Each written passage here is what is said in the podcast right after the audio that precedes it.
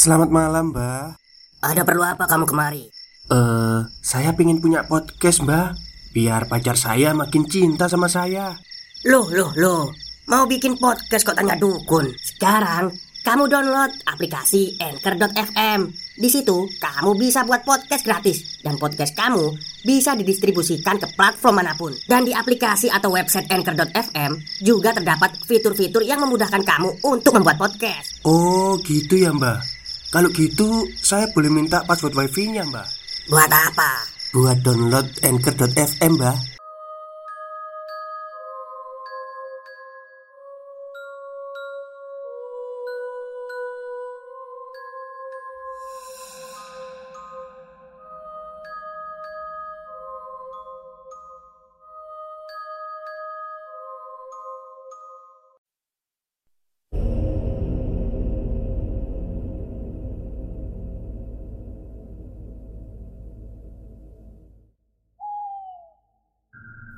Assalamualaikum warahmatullahi wabarakatuh. Halo semuanya Jumpa lagi dengan saya Chow Sing Sing Kurator dari podcast Horror Night Story.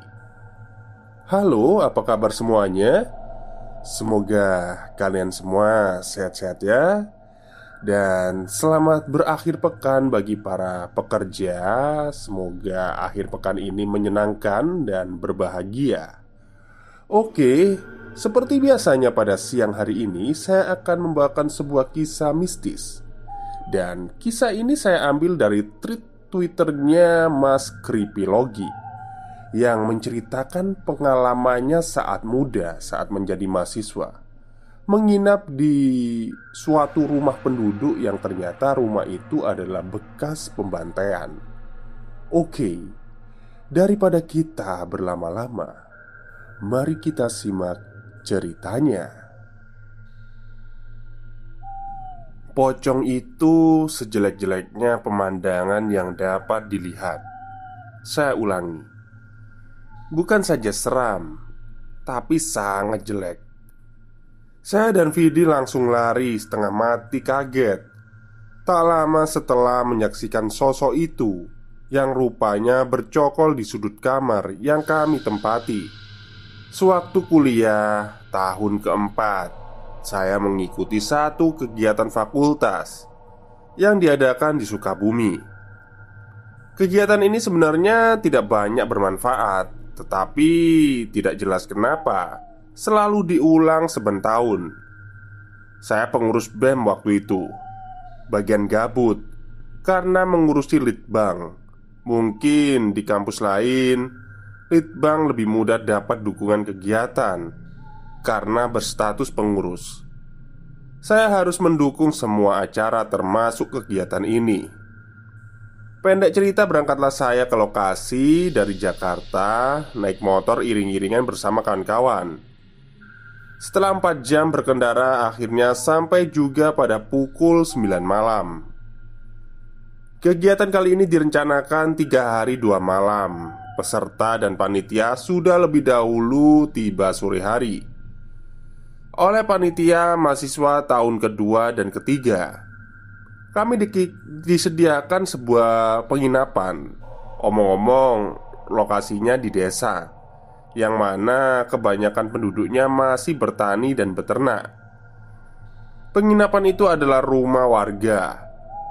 Biasanya pengundinya mengungsi sementara agar bisa disewakan. Sayangnya, rumah yang kami tempati itu keadaannya sangat buruk. Bahkan yang paling buruk di antara semua rumah yang disewa. Selain buruk, juga kecil, luasnya cuma paling 50 meter. Gambaran denah rumahnya sebagai berikut. Teras, ruang tamu bentuknya L ada dua kamar yang saling berhadapan, dapur dan kamar mandi.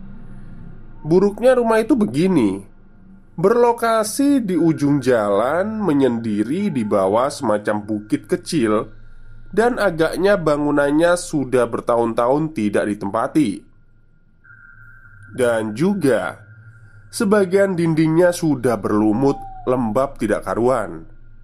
Dan ada semacam kertas raja di mana-mana. tahu kan kertas raja? Nah, dikarenakan tiba malam hari dan lelah juga. Kekurangan ini mula-mula ya tidak begitu menjadi soal. Namun semakin malam akhirnya muncul masalah. Rumah ini tidak cukup menampung orang yang berjumlah 30-an ternyata. Yang lebih menyusahkan lagi Ada satu kamar yang tidak boleh sekalipun dimasuki Tentu masalah ini harus dicari jalan keluarnya. Maka panitia dipanggil untuk mencari solusi. Tapi ternyata tidak ada solusi. Kalau mau Coba saja ketuk rumah penduduk satu persatu. Barangkali ada yang mau memberi tumpangan. Nah setelah itu saya pikir Apa salahnya sih memanfaatkan kamar yang katanya terlarang Toh rame-rame juga. Kalau ada apa-apa bisa ditanggung bersama. Lalu saya sampaikan itu. Reaksi teman-teman ada yang setuju dan ada yang kurang setuju. Kalau begitu biarlah saya ikut yang setuju saja. Dengan demikian saya membuka kamar itu. Wih Ketika dibuka, lembabnya itu lebih parah seperti bangunan bekas banjir. Tapi ya, apa boleh buat? Coba saja dahulu. Kamar ini tidak berlampu dan tidak ada isinya, kecuali ada selembar kasur kapuk yang sudah disprei. Rupa-rupanya di kamar ini sudah dijejali Kak Raja yang banyak sekali di atas pintu, tembok, bahkan langit-langit. Raja itu semacam jimat ya. Oke. Karena penasaran saya pun memeriksa dengan senter. Bentuknya macam-macam rajahnya itu. Dari yang model piramida Obat nyamuk bakar Sampai ada yang mirip permainan sudoku. Oh Ini Raja Azima seperti di kitab Syamsul Ma'arif dan Mujaroba.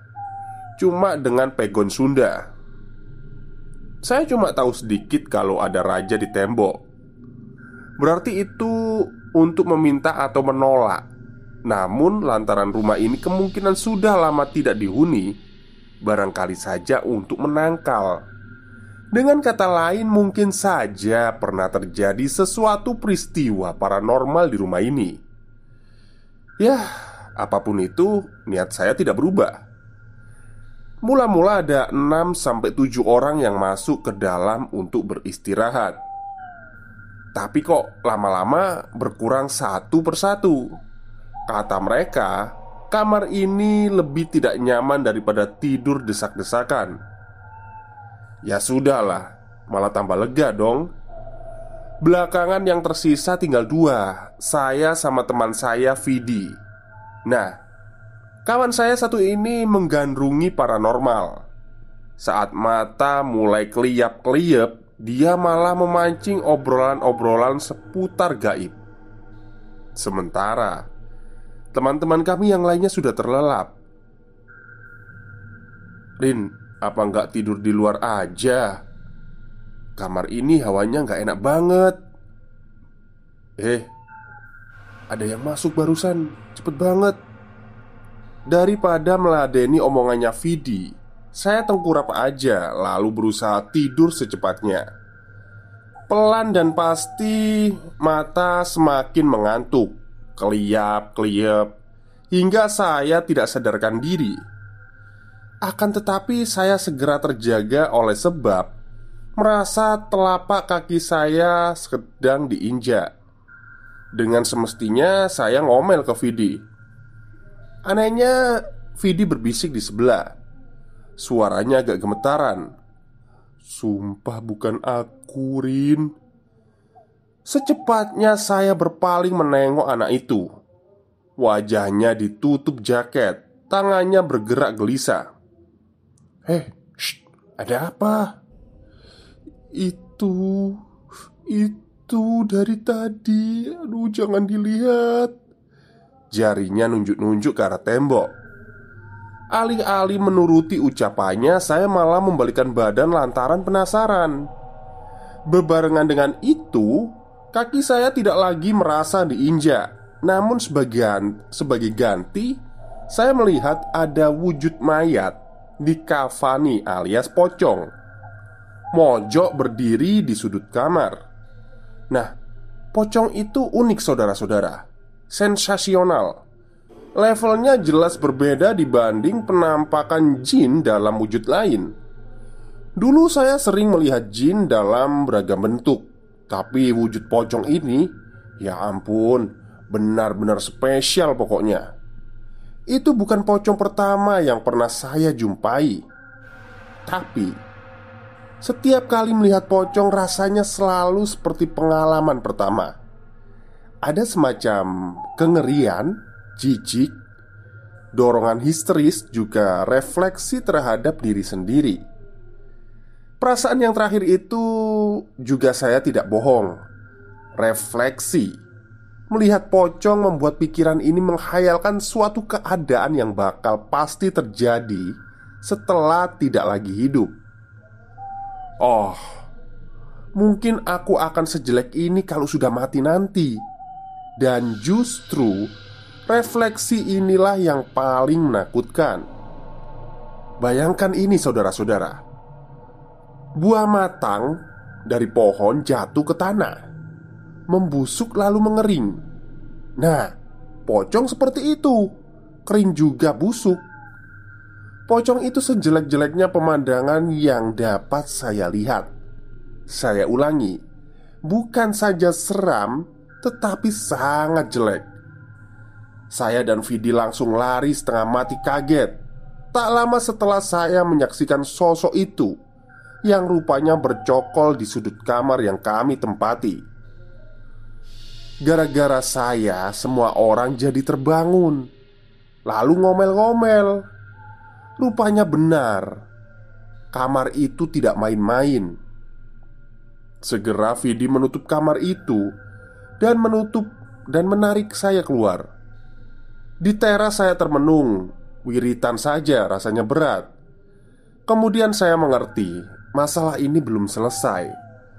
Tengkuk saya dengan cepat terasa hangat Bukan main, bukan berat.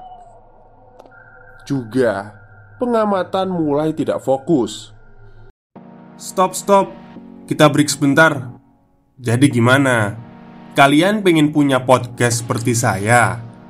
Jangan pakai dukun pakai Anchor. Download sekarang juga. Gratis. Boleh percaya atau sebaliknya, ketika jin berusaha mempengaruhi pikiran manusia, sebenarnya kita bisa merasakan tandanya. Jika bisa dirasakan, berarti dapat dicegah. Caranya kembali kepada metode setiap kepercayaan orang-orang masing-masing. Yang pasti, saya tidak mau kerasukan dong. Sebab dampaknya setelah itu bisa jadi dalam jangka panjang. Vidi juga tahu apa yang sedang menimpa saya. Karenanya saat dia buru-buru mengajak pergi dari rumah itu Di jalan dia bertanya pada panitia kegiatan Di mana masjid atau musola terdekat Oke lah, akhirnya kita pergi ke musola Sampai di sana, saya ambil air wudhu lalu mengerjakan sholat dua rakaat. Setelah itu bersyukur karena ya udahlah merasakan hal yang lebih baik di sini. Esok lusa, siang sebelum balik ke Jakarta, saya mampir di warung kecil untuk pesen kopi. Lalu, Vidi mengisahkan kepada pemilik warung itu perihal yang terjadi dua malam lalu. Nah, kata empunya warung, memang rumah itu sudah sekitar tujuh tahun ditinggal penghuninya. Dulunya ditempati satu keluarga, beranggotakan enam orang. Sang kepala keluarga suatu hari menderita sakit aneh, dan orang-orang akhirnya tahu kalau itu adalah teluh. Lelaki itu belakangan tidak pernah sembuh, dan ternyata itu belum selesai. Beberapa waktu setelah kematian itu, ibunya yang tinggal bersama di rumah itu juga dikirimi teluh. Sakitnya lebih aneh. Terkadang mengamuk dengan menyakiti diri sendiri dan merobek kulitnya sendiri. Kalau kulitnya robek, terkadang keluar koin 25 rupiah atau sekam. Tetapi seringnya robek begitu saja hanya berdarah seperti disayat silet dan wanita tua itu akhirnya juga mati di sana. Dari saran seorang paranormal di Cigombong, akhirnya anggota keluarga yang tersisa meninggalkan rumah itu. Alhasil, rumah itu dibiarkan kosong begitu saja. Anggota keluarganya juga dilarang menginjakkan kaki di rumah itu selamanya. Vidi pun kembali bertanya, "Lalu, buat apa raja-raja itu?" Agaknya pencerita merasa tidak enak ya, kecuali karena sudah terlanjur bicara banyak. Ia mengatakan bahwa itu dipasang atas persetujuan penduduk desa. Jika ada yang butuh menginap, entah itu mahasiswa, tamu rombongan bisa ditempatkan di situ. Katanya lagi, memang rumah itu angker kalau hari biasa. Tidak ada yang mau ke situ, lagi pula buat apa? Lokasinya aja udah mentok.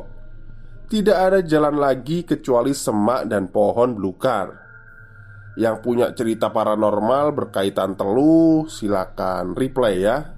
Terima kasih dan selesai. Baik, itulah cerita singkat dari Mas Kripilogi yang menceritakan pengalaman kuliahnya ya Sewaktu menginap di sebuah rumah Yang ternyata rumah itu adalah bekas pembantaian santet. Wih, serem juga. Oke, mungkin itu saja cerita untuk siang hari ini.